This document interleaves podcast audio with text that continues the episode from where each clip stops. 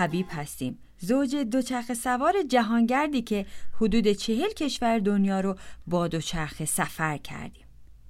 ما در پادکست های رادیو سفر خاطرات سفرهامون رو به چهار قاره براتون تعریف می‌کنیم. بهار از راه رسید. سال نو رو به همه دوستان تبریک میگیم. این اپیزود پنجم از پادکست رادیو سفر هست با عنوان به سوی جنوبی ترین شهر دنیا اوشوایا این اپیزود رو تو فروردین سال 1400 منتشر می‌کنیم. برای همه دوستان توی سال جدید آرزوی تندرستی، حال خوب و اتفاقات دوست داشتنی داریم. با ما همراه باشین. برای آخرین قسمت از اپیزودی که مربوط به کشور آرژانتین میشه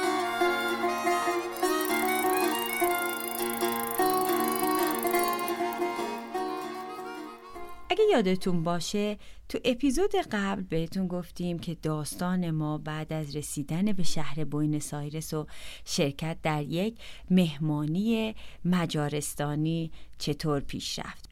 ماجرای شبی که تو مدرسه گذروندیم با اون صد تا دانش آموز. بعدم اتفاق و داستانهایی که نلسون راننده قهرمان کشور آرژانتین برامون رقم زد رو تعریف کردیم. ماجرا به جایی رسید که ما رسیدیم به شهر پورتو مادرین ما برای اینکه به پورتو مادرین برسیم چالش های زیادی رو پشت سر گذاشتیم. اصلا پورتو مادرین قلب منطقه پاتاگونیا بود. حالا ما جلوتر بیشتر راجع به ماجراهایی که تو پاتاگونیا برای ما گذشت تعریف می‌کنیم. وقتی وارد پورتو مادرین شدیم حسابی خسته و کوفته بودیم و کلی کار داشتیم برای انجام دادن. مهمترین کاری که باید انجام می‌شد تمدید ویزای آرژانتینمون بود. از وقتی وارد این کشور شدیم یعنی اولین ورودی که توی پاسپورتمون خورده بود برای کشور آرژانتین سه ماه میگذشت و ما سرنوشت این که آیا در آرژانتین می‌تونیم دوباره ادامه بدیم رکابزنی رو یا نه توی شهر پورتو مادرین باید تکلیفش رو روشن می‌کردیم.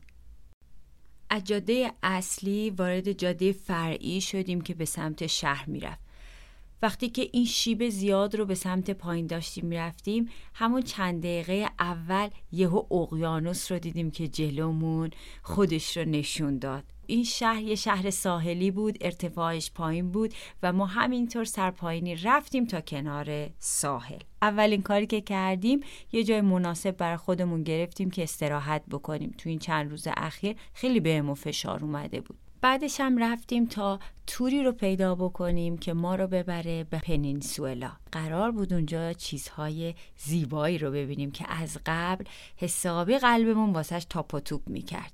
پنینسولا همون خلیج ماست و اسمش پورتو پیرامید بودش.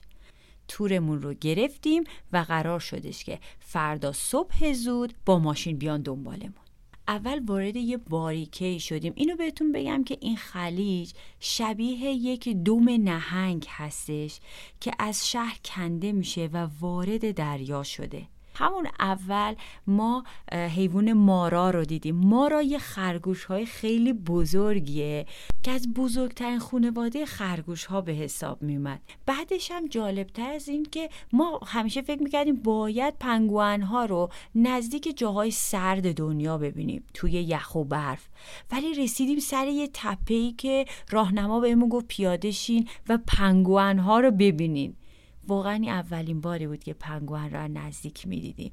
پنگوانهایی که یه کوچولو کثیف و خاکی هم بودن و داشتن تو خاک زندگی می‌کردن. دو تا چیز متضاد. هم فکر می‌کردیم باید توی یخ و سرما ببینیمشون که ندیده بودیمشون. هم فکر می‌کردیم اینا خیلی تمیزن ولی اصلا اینطوری نبودن. کمی جلوتر. ما رو بردن کنار ساحل و گفتن که اینجا کشتی های کوچیکی هست که میاد دنبال ما و ما رو سوار می‌کنه برای دیدن والها. از آدمایی که دوره بر ساحل بودن مدام سوال می‌کردیم شما موفق شدین ببینید؟ خیلی می‌گفتن که نه ما یکی دو روز اینجا هستیم تو این حوالی هستیم و نتونستیم ببینیم و با این کاملا شانسیه. خب یه کوچولو معیوس شدیم گفتیم پس ممکنه ما هم نبینیم. ولی حالا به هر صورت دیگه ما این تور رو گرفته بودیم و باید می‌رفتیم. فکر می‌کنم هیجان انگیز ترین بخش این تور همین قسمت بود. سوار این کشتی های کوچیک شدیم و راهی اقیانوس. تو همون چند دقیقه اول با صدای داد و بیداد راهنما متوجه یه وال خیلی بزرگ شدیم. خیلی نزدیک ما یعنی اصلا آدم باورش نمی‌شد که اینقدر نزدیک به این وال هست که ما حتی پوست بدن این رو می‌تونستیم ببینیم. و این وال بزرگ در کنارش بچهش هم قرار داشت و با همدیگه داشتن شنا می‌کردن. و اون صحنه زیبای بالا بردن دومش و کوبیدنش روی دریا حسابی حالمون رو جا برد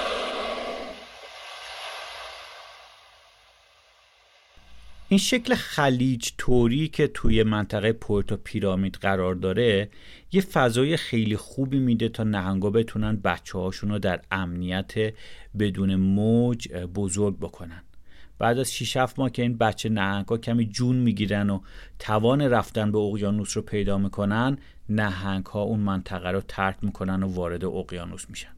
برای ما دیدن این نهنگ ها خیلی هیجان انگیز بود و دفعه اولی بود که می‌تونستیم این تجربه رو نزدیک داشته باشیم. قسمت شمالی جزیره جایی هستش که بهترین مستندهای دنیا در مورد شکار نهنگ های قاتل که میان فوک ها و شیرهای دریایی رو می‌گیرن ساخته میشه توی اونجا.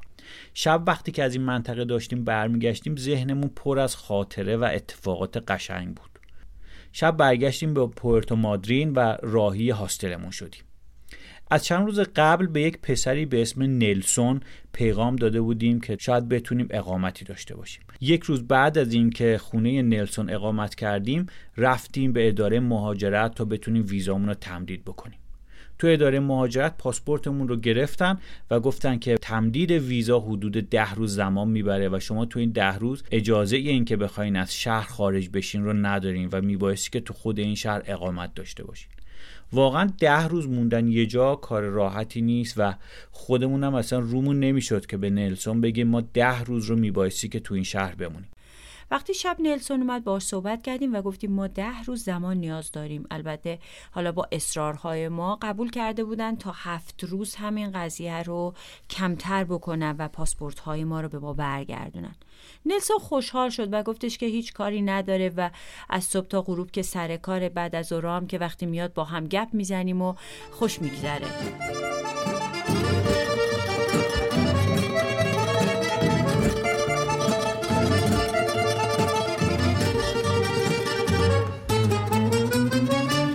شهر بعدی ترالئو بود و باید به اون سمت حرکت می‌کردیم.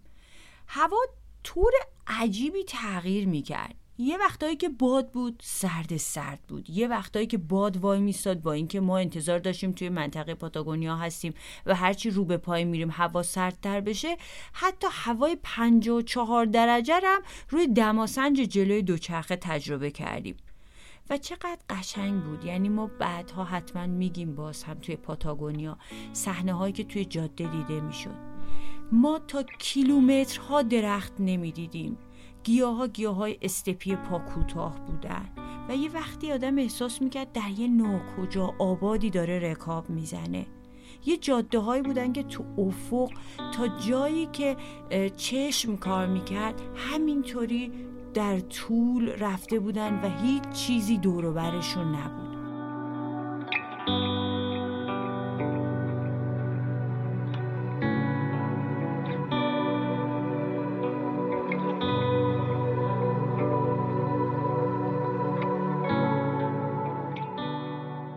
اینکه رسیدیم به شهر ترلئو.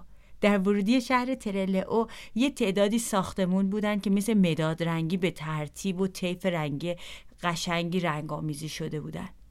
وارد شهر شدیم و رفتیم سراغ آدرسی که قبلا در وارم شاور بهشون پیام داده بودیم و اونها هم ما رو پذیرفته بودن. رسیدیم جلوی خونه آقایی به اسم الخاندرا. الخاندرا مثل آدم های شرقی بود. بسیار خونگرم و خوش اخلاق. یه عالمه نشستیم با هم گپ زدیم و خندیدیم. با چیزهایی که الخاندرا گفت ما فهمیدیم که شهر ترلئو یه موزه دیرین شناسی داره که تو دنیا معروفه و اول صبح ما رو برد نزدیک موزه پیاده کرد و گفت برید این رو حتما ببینید. وقتی وارد موزه شدیم و اون دایناسورهای بزرگ رو دیدیم تازه فهمیدیم پاتاگونیا چه عظمتی داشته یک روز با این حیوانهایی که زنده تو عرصه اون داشتن میچرخیدن. واقعا بزرگ عجیب و دیدنی بودن.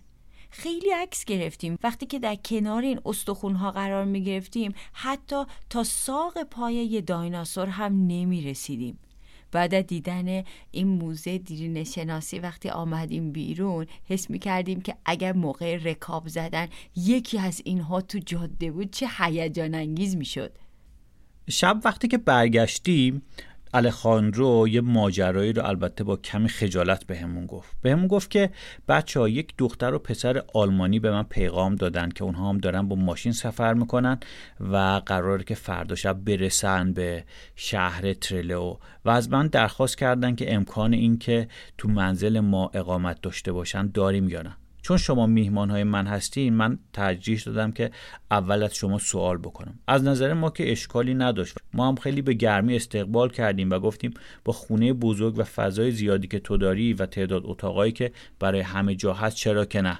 شاید دوستان جدید بتونن که یه تجربه جدید رو هم برامون داشته باشن. کمی پایین تر از شهر ترلئو منطقه هست به اسم پورتو تومبو یعنی خلیج تومبو. بزرگترین کلونی پنگوان های میکلانج در امریکای جنوبی تو این خلیج قرار داره.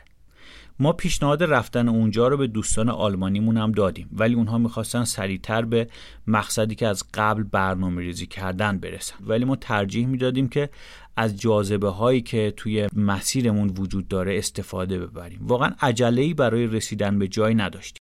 الخاندرا بهمون گفتش که بهترین کاری که می‌تونیم بکنیم اینه که hitchhike بکنیم. ما رو برد بیرون جاده اول صبح پیاده کرد و گفتش که جلوی این پمپ بنزین وایسین حتما موفق میشین برای هیچ های و واقعا بعد از یه ربع 20 دقیقه یه ماشین پیدا کردیم که ما رو تا سه‌راهی که به سمت این پورتو می برد ما رو رسوند. اونجا خیلی معطل شدیم. همینطوری که نشسته بودیم و به افق خیره شده بودیم و هیچ کس به اون سمت نمی‌رفت. دیگه داشتیم امیدمون از دست می‌دادیم. نزدیک به دو ساعت بود که اونجا بودیم ولی کسی نیومده بود ما رو ببره. و همش به این فکر می‌کردیم که اگر موفق نشیم چقدر حیف شده که ما تا اینجا اومدیم و از اینجا باید برگردیم. دیگه تو همین فکرها بودیم که دیدیم یه ماشین شخصی به سمت سراحی پیچید و به سمت پورتوتومبو حرکت کرد. یه کمی که از ما گذشت نگر داشت و رفتیم جلو باش صحبت کردیم که ما می‌خوایم به این سمت بریم و از این پنگوان ها دیدن کنیم که اونا هم گفتن که ما هم دقیقا داریم همونجا میریم و شما رو می‌بریم. رفتیم توی منطقه وقتی از ماشین پیاده شدیم یه صحنه باور نکردنی رو دیدیم. اونجا واقعا شهر پنگوان ها بود. هیچ اسم دیگه ای نمی‌شد روش گذاشت. همون اول بهمون گفتن که حتما باید فاصلمون رو با پنگوانا حفظ بکنیم. حداقل فاصله ای که داریم باید نیم متر باشه. اما جالبش اینجا بود که ما وقتی که توی مسیرهای تعیین شده داشتیم راه می‌رفتیم پنگوان ها خودشون میمدن نزدیکمون. ولی ما باید سریعا فاصلمون رو باشون حفظ می‌کردیم. همشون جوجه های زیادی رو داشتن که داشتن اونجا ازشون مراقبت می‌کردن. تو دسته های چند تایی از یک طرف حرکت می‌کردن به یه طرف دیگه. آدم فکر می‌کرد در راه پیمایی می‌کنن. دیگه غروب شده بود و حسابی تو این شهر پنگوان ها به تعداد زیاد پنگوان دیده بودیم مرغ های دریایی دیده بودیم شیر دریایی دیده بودیم. و با این خانواده که ما رو رسونده بودن دوباره به سمت شهر ترلو برگشتیم. جالبه وقتی رسیدیم به ترلئو در موردشون با الخاندرا صحبت کردیم الخاندرا اینا رو شناخت و گفتش که اینا یه بستنی فروشی بزرگ توی شهر داشتن. چون شهر شهر کوچیکی بود آدما همدیگه رو میشناختن. و البته شبش هم قول داده بودیم که یه شام ایرانی برای خانواده الخاندرا درست بکنیم. اما انقدر انرژی گرفته بودیم از دیدن این همه حیوانای قشنگ اصلا برامون فکری نبود. تا رسیدیم توی شهر رفتیم سراغ خرید گوشت و سیب زمینی و پیاز و اینها که شب همشون رو به یه کتلت ایرانی دعوت بکنیم. شروع کردیم به غذا درست کردن و همینطوری که داشتیم غذاها رو درست می‌کردیم الخاندرا هم نشسته بود و هی داشت تعریف های ما رو گوش می‌کرد و خودش هم هیجان زده شده بود. اینقدر که ما با هیجان تعریف می‌کردیم از چیزهایی که دیدیم اون فکر می‌کرد که انگار بار اول دیده. الخاندرو به همون گفت حالا که شما انقدر لذت بردین از دیدن این پنگوانو فردا شما رو یه جای خاص می‌برم. فردا ما رو برد به یک منطقه ای که هیچ توریستی اونجا وجود نداشت و فقط آدم های محلی اونجا رو میشناختن. صدها شیر دریایی و فیل دریایی رو از فاصله خیلی نزدیک می‌تونستیم ببینیم. واقعا ما لابلای این حیوانات داشتیم قدم می‌زدیم. توی چند باری که این فرصت برامون پیش اومده بود که این حیوونا رو ببینیم لاقل با یه فاصله بیش از 100 متر موفق شده بودیم که این حیوونا رو تماشا بکنیم. ولی اینجا چسبیده به حیوونا و از بین اونها داشتیم تردد می‌کردیم. یه روز الخاندرا گفتش که یک دهکده نزدیک ما هست که تو این دهکده ایرلندی ها وقتی مهاجرت می‌کنن اونجا یه کلونی تشکیل میدن و اسم شهر چای بود. اینها همون تایم چای انگلیسی رو اونجا به شکل کاملا توریستی رواج داده بودن. خونه های بسیار زیبا با نهرهایی در کنارش که داخلش خانوم ها کیک های خاص خودشون رو درست می‌کردن و چای سرو می‌کردن. ما رو برد برای دیدن این منطقه. البته قبلش من و حبیب قرار شد بریم دنبال دوست دختر الخاندرا فلورانس. حالا فلورانس کجا کار می‌کرد؟ توی یه کازینو. خب برای ما جالب بود بریم یه کازینو رو از جلو ببینیم. هیچ وقت نرفته بودیم. ولی فلورانس این اعتقاد رو داشت که آمدن توی یک کازینو هیچ کار خوبی نیست و یک طوری آدم رو گول می‌زنه که ممکنه واسهش ایجاد مشکل بکنه. ولی خب ما تا دم درش رفتیم و تا وقتی که فلورانس بیاد بیرون داشتیم حال و هوای آدم هایی که میومدن تو از اونجا خارج می‌شدن و می‌دیدیم. یک اوضاع جالبی بودش که آدم ها بعضی وقتا خیلی خوشحال می‌رفتن داخل غمگین می اومدن بیرون. بعضیا خیلی سرخ و کبود بودن بعضیا خیلی رنگ پریده بودن. نمی‌دونیم واقعا اون تو چی بهشون میگذشت. ولی دیدن احوال آدم ها پشت در کازینو هم جالب بود.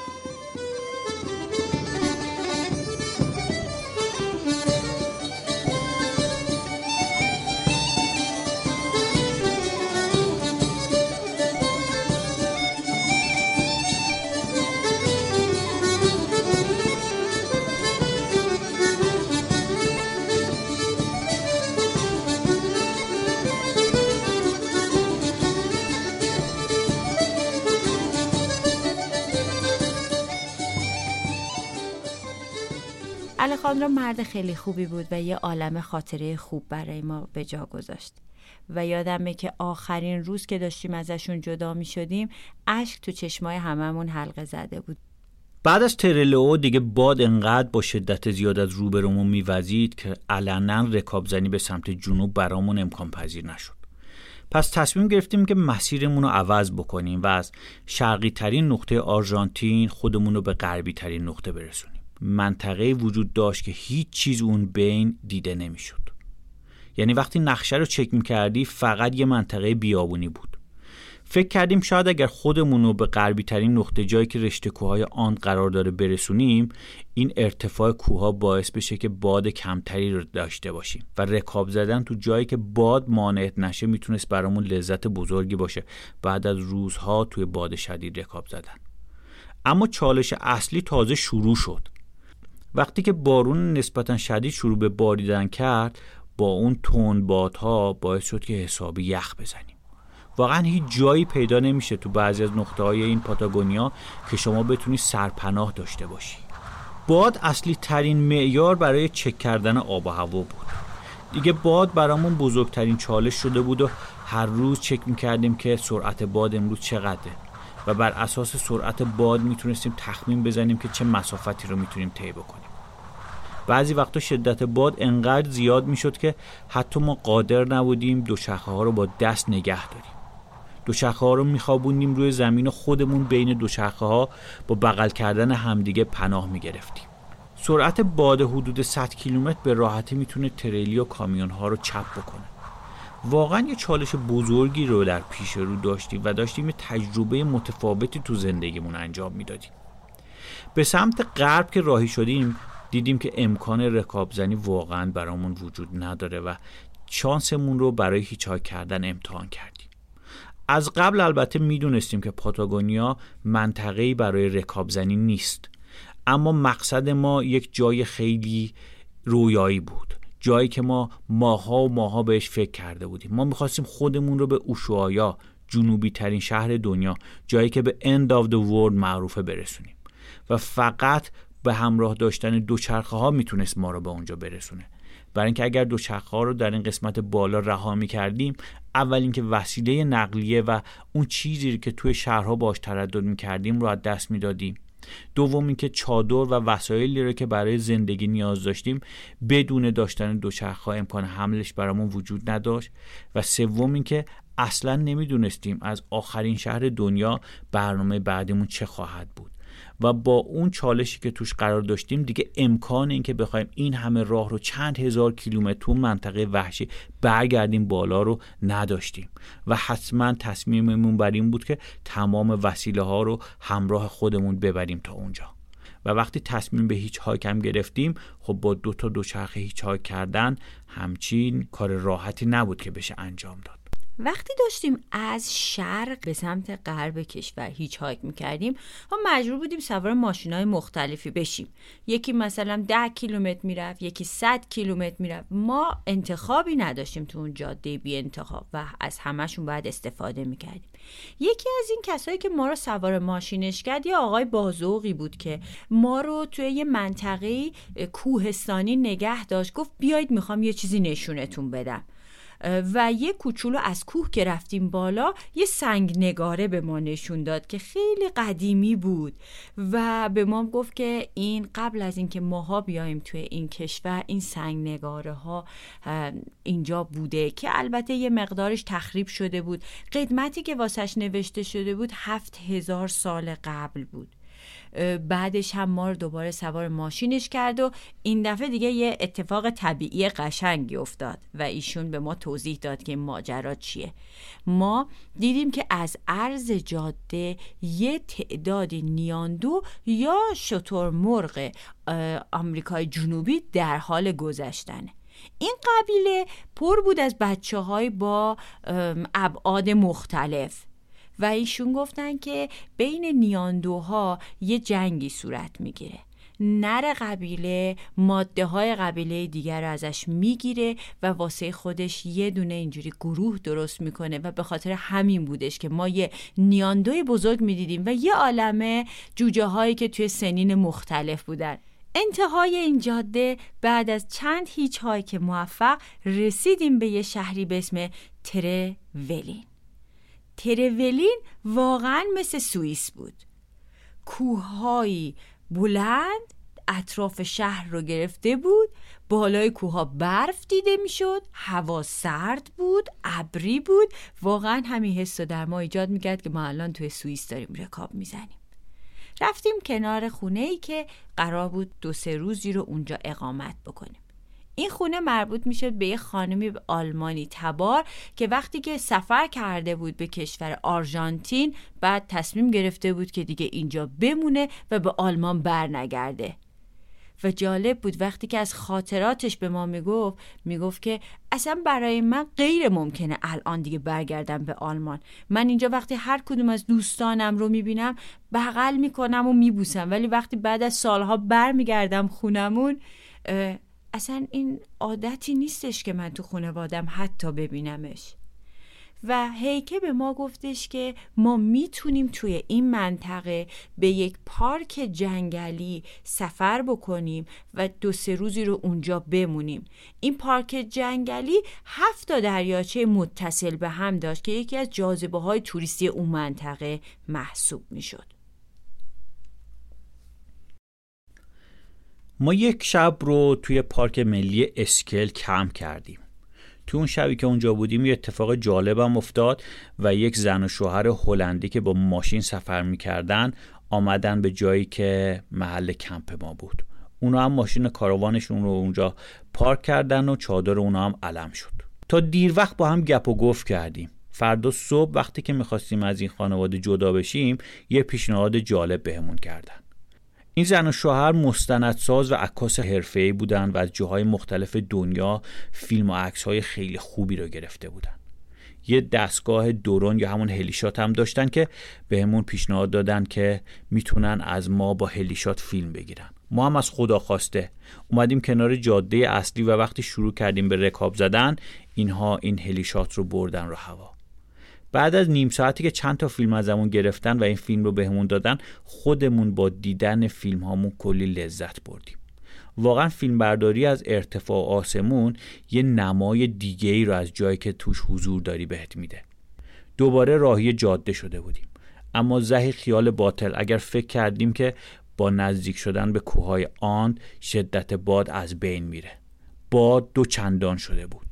در جاده شماره چهل یکی از معروفترین جاده های ماجراجویانه دنیا قرار داشتیم. خیلی از ماجراجوها از تمام دنیا میان برای اینکه بخوان یک تجربه متفاوت رو تو زندگی خودشون رقم بزنن.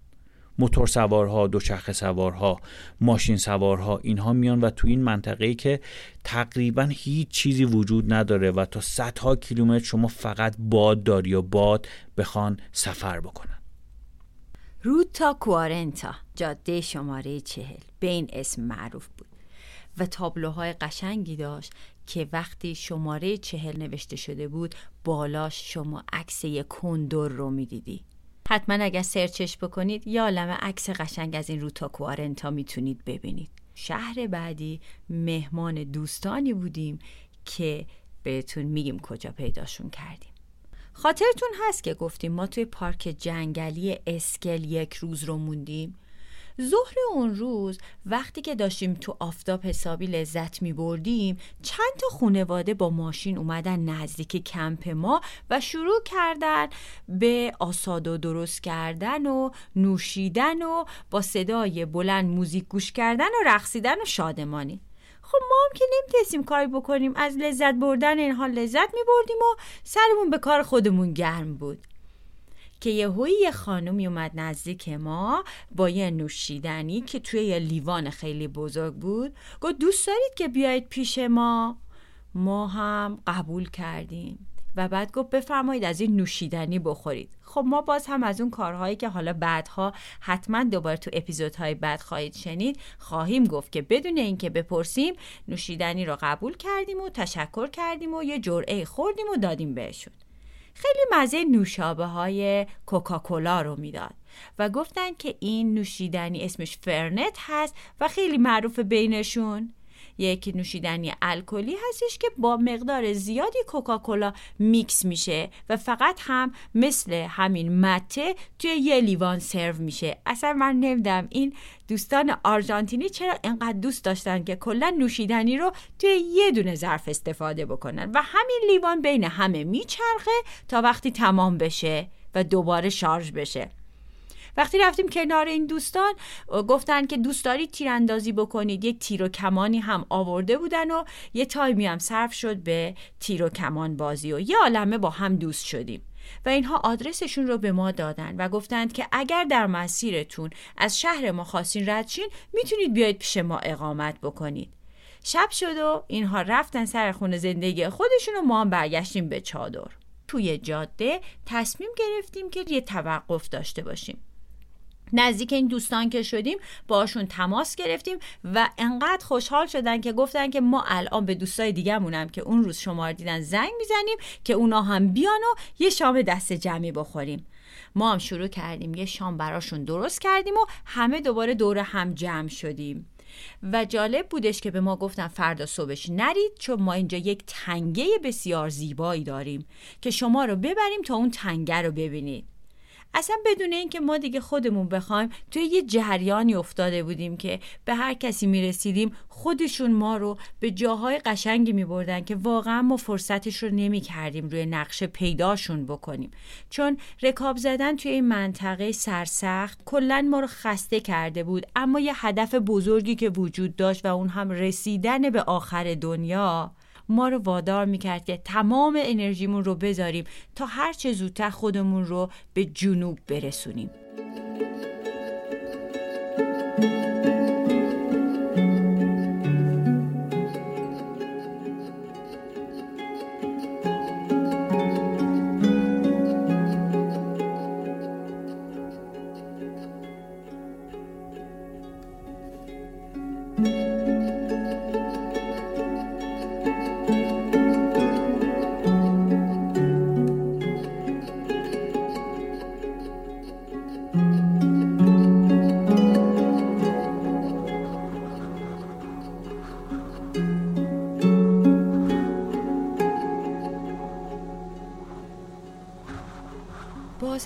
جاده و همینطور درگیر با باد. اینطور بهتون بگم که باد تو ساعتهای مختلف جهتش تغییر می‌کرد.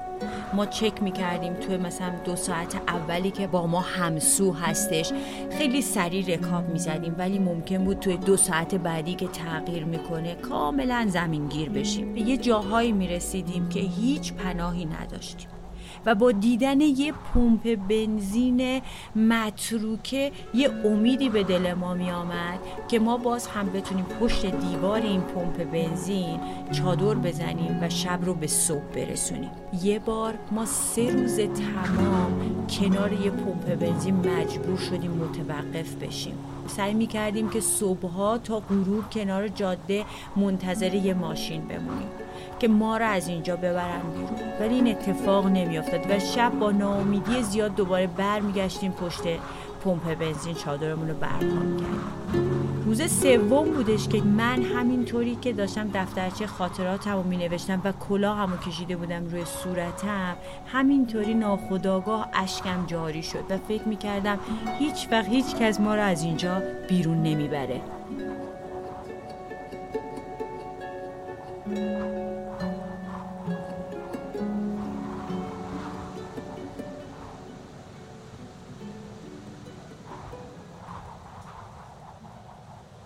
منطقه انقدر وحشی و طولانی و خالی از سکنه بود که کسی جرأت نمی‌کرد دو نفر را همینطور کنار جاده سوار بکنه. راجب روزهایی که تو پاتاگونیا بر ما میگذشت هرچی بگیم کم گفتیم. یک تجربه متفاوتی که تا کسی توش قرار نگیره درک درستی نمی‌تونه داشته باشه.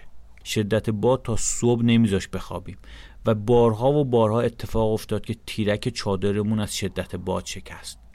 انگار باد یه لحظه هم نمی‌خواست توقف بکنه. خاطرم هست وقتی چند روز یه باری یه شرایط پیش میومد تا وارد یه رستوران بشیم یا وقتی به یه شهری می‌رسیدیم و می‌تونستیم یکی دو روز تو شهر باشیم انگار زیر یه سقف تازه گوشهامون از شدت سکوت سوت می‌کشید و متوجه می‌شدیم که چند روز گذشته رو 24 ساعت زمان رو دائم صدای باد شنیدیم. اما انتخاب خودمون بود و مسیری که خودمون انتخاب کرده بودیم. توی اون منطقه وارد لایه از خودمون شدیم که تا حالا باش مواجه نشده بودیم. انقدر فشار روانی رومون زیاد بود که آستانه تحملمون حسابی اومده بود پایین. توی این شرایط خاص و بحرانی همین که آدم بتونه خودش رو مدیریت بکنه بزرگترین کاریه که از دستش بر بیاد. برای اینکه هر دو نفر روی لبه تیغ هستند و هر دو نفر به نهایت ظرفیت خودشون رسیدن. واقعا خیلی ها ممکنه سوال بکنن که آخه این همه چالش رو برای چی باید تحمل بکنیم؟ برای چی آدم باید خودش رو تو این شرایط قرار بده که خودش هم هیچ وقت فکرش رو نمی‌تونه بکنه که آیا می‌تونه از این چالش بیرون بیاد یا نه؟ تو همون موقع که ما تو اون منطقه بودیم یک خانم دوچرخه سوار ژاپنی هم با ما اونجا حضور داشت. شنیدیم شدت باد این خانم ژاپنی رو از جاده منحرف کرده و یه تریلی از روش رد شده. حسابی روحیمون رو ضعیف کرده بود. واقعا مرگ رو انگار در چند قدمی خودمون می‌تونستیم ببینیم. هیچ راهی برای اینکه از اون منطقه سریع بخوایم خارج بشیم وجود نداشت. ما در وسط و در قلب منطقه بودیم و تا نزدیکترین جایی که امکان خروج از منطقه داشت چند هزار کیلومتر فاصله بود. چاره ای جز پیشرفتن برامون وجود نداشت. اما پیشرفتنی که حسابی ما رو تخلیه انرژی کرده بود و توی حساسترین شرایط روحی خودمون قرار گرفته بودیم تراژدی جاده چهل وقتی اتفاق افتاد که یه جا دیگه جاده آسفالت تمام شد و تو اون جاده های شنی میشه تجسم کرد که با اون شدت باد و خاکی که بلند می‌کرد چه شرایطی رو داشتیم میگذراندیم اما ما تصمیم گرفته بودیم که به هیچ وجه به عقب بر نگردیم و مسیرمون به سمت جلو رو ادامه بدیم. تو جاده شماره چهل رو به جنوب که می‌رفتیم یک شب رو توی یه پمپ بنزین کاملا مناسبی که آب و وایفای و اینها داشت شبمانی کردیم. اون شب شب یلدا هم بود. خسته از باد ولی به خاطر اینکه جای مناسبی پیدا کردیم حالمون خوب بود.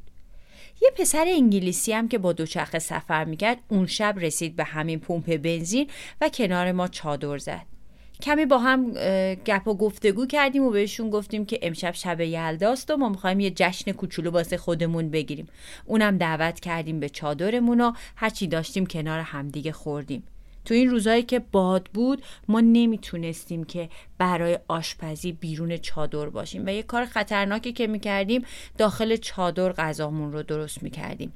همون اولش که وارد پمپ بنزین شدیم ما دو تا تریلی خیلی قشنگ قرمز و نارنجی رو دیدیم که به حبیب گفتم که کاش که ما سوار این تریلیا می شدیم و می‌رفتیم تا جنوب. و بعد حبیب به من گفتش که نه اشتباه نکن اینا به سمت شمال میرن. دیگه بعد مشغول شدیم به کارامون و چادر زدن و اینها. و این قضیه تمام شد. حالا داستان این رو حتما جلوتر بهتون میگم. فردا صبحش ما از راب جدا شدیم و راهی جاده شدیم. توی جاده شماره چه صحنه هایی رو هم دیدیم که خیلی برامون دل خراش بود. همونطوری که گفتیم هیچ عراضی به اسم منابع طبیعی وجود نداره توی این کشور و همه عراضی فنس کشی شده. یک حیوانایی بودن به اسم گواناکو که از خانواده لاماها بودن. بسیار زیبا و آزادانه تو این دشت ها زندگی می‌کردن. ولی متاسفانه وقتی میترسیدن و می‌خواستن از روی این فنس ها بپرن پاهاشون به سیم خاردارهایی که لابلای این فنس ها بود گیر می‌کرد و حیوان بیچاره از تشنگی و گرسنگی تو همون وضعیت از بین می‌رفت. ما به طول این فنس ها گواناکوهای مرده ای رو می‌دیدیم که اسکلت هاشون با پوست از این فنس ها آویزونه. بالاخره بعد از تحمل مشقت های زیاد رسیدیم سر دوراهی که به سمت دهکده الچالتن می‌رفت. حدود 90 کیلومتر سربالایی. جایی که دیواره های صخره‌ای فیتروی اونجا قرار داره. فیتروی واقعا رویای خیلی از سنگ نوردهای دنیاست و از همه جای دنیا کلی کوهنورد و سنگ نورد برای اینکه بتونن این قله های باور نکردنی و رویایی رو از نزدیک ببینن و شایدم بتونن یک تلاشی رو برای سودش بکنن میان اونجا. دهکده الچالتن یه دهکده توریستی خیلی گرون بود. رفتیم یکی از ارزون ترین اقامتگاه هایی که می‌شد یه هاستلی رو گرفتیم.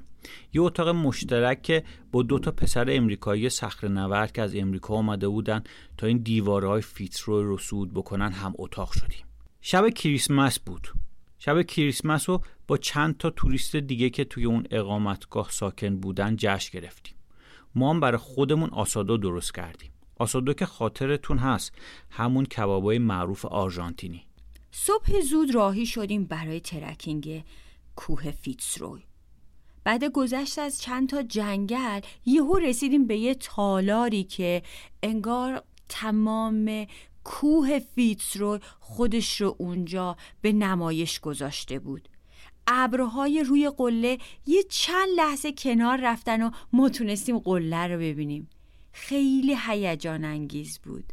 فوقالعاده بود. وقتی عکس هایی رو که تو این لحظه گرفتیم رو به دوستامون نشون دادیم همه می‌گفتن باور کردنی نیست این قله انقدر زیباست.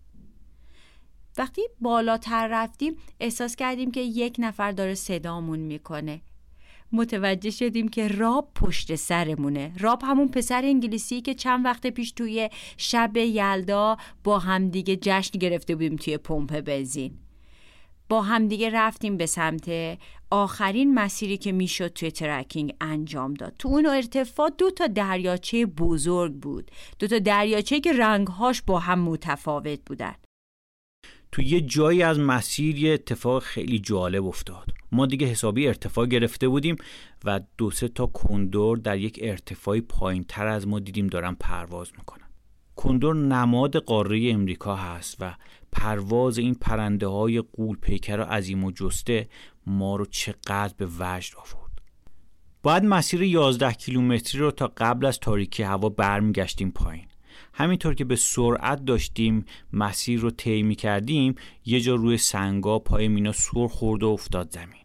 خوشبختانه خودش چیزی نشد ولی دوربین عکاسیمون شکست.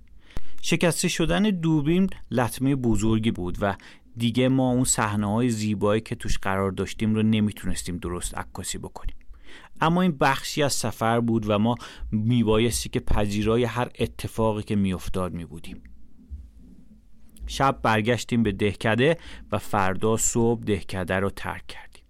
موقع خداحافظی دو تا هم اتاقی که داشتیم اون دو تا پسر امریکایی یه سولار پنل به ما هدیه دادن و بهمون به گفتن که ما بیشتر به این سولار پنل احتیاج داریم تا اونها و اونها اصلا از این استفاده نمی‌کنن و دوست دارن که این هدیه رو به ما به عنوان یادگاری بدن. وقتی از دهکده خارج شدیم 90 کیلومتر راه داشتیم تا برسیم بر جاده اصلی. این دفعه انگاری باد یادش رفته بود ما رو اذیت بکنه. افتاده بود پشتمون. ما هم از فرصت استفاده کردیم و شروع کردیم به رکاب زدن. حدود دو ساعت بعد ما 90 کیلومتر رو تموم کردیم و رسیدیم بر جاده اصلی. ولی بلا فاصله باد دوباره بهمون به گفت که اجازه عبور به ما نمیده. چرخها رو خوابوندیم زمین و شروع کردیم به هیچ کردن. یه ماشین که در خلاف جهت ما بود اومد و جلوی ما نگر داشت. یه ماشین تویوتا های لوکس بود که پشتش هم یه وسیله داشت. به ما گفت کجا میرید؟ ما با اشاره بهش گفتیم که ما مسیرمون خلاف جهت شماست. بعد دوباره اصرار کرد نه کجا میرین؟ وقتی که باشون صحبت کردیم متوجه شدیم که اینها وقتی ما رو دیدن دوباره برگشتن و به خاطر اینه که ما اینها رو توی مسیر خلاف خودمون می‌دیدیم. در صورتی که راهشون هم مسیر با ما بود. سه تا شهروند آمریکایی بودن که آمده بودن فیتسروی رو ببینن و بعد هم برن به سمت ال کالافاته. جایی که قرار بود ما بعد از ال چالتن بریم اونجا تا بزرگترین یخچال های طبیعی رو ببینیم. اینها ما رو پذیرفتن و وسایل ما رو گذاشتن پشت ماشین و حرکت کردن به سمت ال کالافاته. رسیدیم به شهر الکالافاته از دوستانمون جدا شدیم چون می‌خواستیم بریم یه جای کمپ بکنیم. همینطوری که داشتیم توی شهر پرسه می‌زدیم که خارج بشیم ما یه بار دیگه راب پسر انگلیسی دوچرخه سوار رو دیدیم. و راب به ما گفتش که تو حاشیه شهر یه تالابی هست که اونجا می‌تونیم به راحتی چادر بزنیم. ستایی با هم راهی شدیم و رفتیم به سمت تالاب. جای زیبایی بود. چادرمون رو زدیم و شب رو استراحت کردیم. ولی شب خیلی سردی بود و حبیب یه کمی حالت سرماخوردگی پیدا کرد. ما قرار بودش که با دوستان آمریکایی صبح دوباره دیدار بکنیم و با ماشین اونها بریم به سمت یخچال ها تا ما صبح وسایلمون رو جمع بکنیم و با اون بیحالی که خب حبیب هم پیدا کرده بود یه کمی تأخیر داشتیم. ولی باز ناامید نشدیم و راهی جاده شدیم که خودمون رو برسونیم توی شهر. که یهو دیدیم یه ماشین از کنارمون رد شد و یکی از این دوستان تا نیمه از پنجره اومده و بیرون و با صدای بلند مار صدا می‌کرد که ما رو متوجه خودش بکنه. این دوستان وقتی دیده بودن که ما رو توی شهر نمی‌تونن پیدا بکنن حد زده بودن که ما قرار هستش کمپ بکنیم و تنها جای مناسبی که برای کمپ وجود داره این تالابه و اومده بودن دنبالمون. وسایل رو به هتل انتقال دادیم و با این دوستا همراه شدیم برای دیدن این منطقه زیبا از های طبیعی صبح سوار بر ماشین کلودیا، گرگ و کتی سه تا دوست آمریکایی به سمت منطقه الکالافات در حرکت بودیم. الکالافاته جز بلندترین و بکترین دیواره های طبیعی یخی دنیاست. دیواره های یخی به ارتفاع 70 متر که وقتی که داشتیم تو منطقه نگاه می‌کردیم این دیواره ها رو صدای ریزش این دیواره های یخی کل منطقه رو پر می‌کرد. واقعا اباحت خیلی زیادی داره. وقتی 70 متر دیواره یخی سقوط می‌کنه توی آب. کندورها هم توی آسمون پرواز می‌کردن و یک جو و محیط استثنایی رو درست کرده بودن. این منطقه الکالافاته جایی هست که توی نقشه وقتی رو گوگل مپ نگاه می‌کنین هیچ مرزی بین کشور آرژانتین و شیلی وجود نداره. این منطقه یخی یک جای صعب العبوره و گودال ها و برآمدگی های یخی امکان رد شدن از این منطقه رو به انسان نمیده. برای همینم توی منطقه نتونستن که هیچ مرزی رو مشخص بکنن و اگر رو نقشه نگاه بکنیم هیچ خط مرزی وجود نداره. بعد از ظهر برگشتیم به داخل شهر. دوستان ما رو دعوت کردن به یک رستوران خیلی معروفی که به آسادوهاش شهرت زیادی داره تا نهار رو مهمون اونها باشیم. قبل از اینکه بخوایم بریم به سمت رستوران از گریک خواهش کردم که ما رو به سمت یه آبر بانک ببره تا بتونیم از کارتمون پول برداریم. وقتی تو نوبت بودیم و با مینا داشتیم صحبت می‌کردیم یک صدایی که با ما فارسی حرف می‌زد دیدیم ما رو صدا می‌کنه. یه دختر ایرانی که ساکن استرالیا بود تازه دو روز بود که از قطب جنوب برگشته بود. فارسی صحبت کردن ما برای این دختر هم خیلی جالب بود و ظاهرا بعد از مدت ها تونسته بود یه همزبو پیدا بکنه. کلی با هم گپ و گفت کردیم و این اولین تلنگور برای ما بود که ما دیگه داریم به قطب جنوب نزدیک میشیم. بعد از صرف نهار به همراه دوستای امریکاییمون رفتیم به محل اقامتی که اونها ساکن بودن. راستش یه اقامتگاه خیلی لوکسی بود و بودجه که ما در نظر داشتیم با اون هزینه جو در نمی اومد. با توجه به سرماخوردگی نسبی که شب قبل من داشتم تصمیم گرفتیم اون شب رو یه جای گرم بمونیم. یه هاستلی که با قیمت مناسبی کنار همین اقامتگاه بود یه اتاق گرفتیم. صبح به همراه دوستان رفتیم برای یه تور پرنده نگری. دقیقا همون جایی که دو شب پیش رو ما اونجا چادر زده بودیم و تا صبح از سرما لرزیده بودیم. وقتی تو تالاب بودیم هم دوست داشتیم از دیدن پرنده ها و اون همه زیبایی لذت ببریم. هم نمی‌تونستیم. همه فکرمون این بود که الان دوباره باید بزنیم به دل جاده و باد و اذیت های هیچ هایکو و اینکه آیا موفق میشیم توی زمان معینی به پایین برسیم یا نه ما رو درگیر خودش کرده بود. بعد اینکه از تالاب اومدیم بیرون رفتیم با دوستان خداحافظی کنیم. یه هدیه هم براشون تهیه کرده بودیم بابت لطفی که به ما کردن تشکر بکنیم. هدیهمون رو دادیم اونا هم یه هدیه به ما دادن و ما خداحافظی کردیم. وقتی داشتیم از در می اومدیم بیرون یهو کلودیا به ما گفت که بچه مسیر شما کجاست؟ ما گفتیم ما به سمت جنوب میریم. دل تو دلمون نبود که جواب اونا چی می‌خواد باشه. یهو کلودیا گفت که خب ما می‌تونیم با هم همراه بشیم بریم.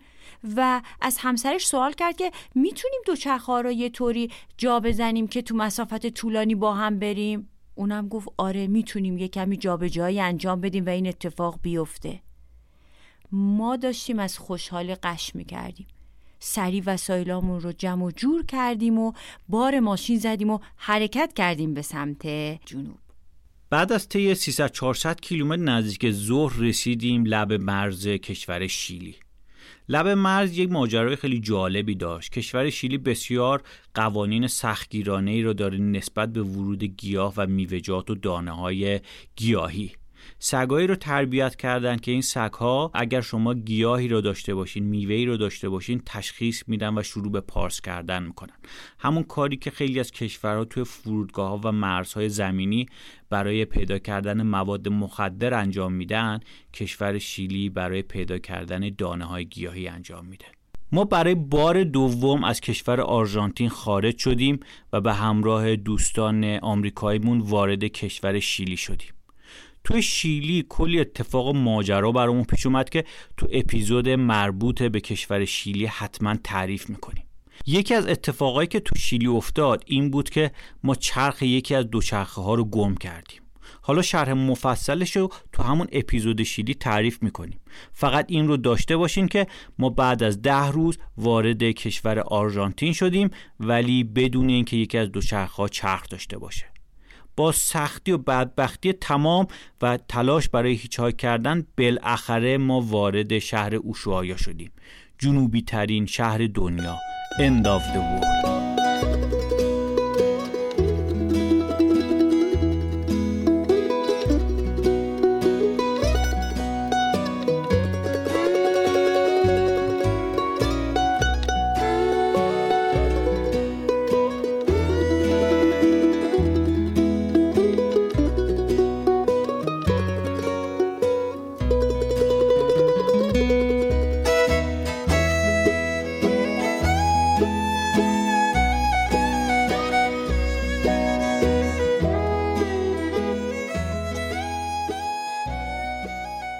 انگار ما به یک هدف و یه معبد نهایی رسیدیم.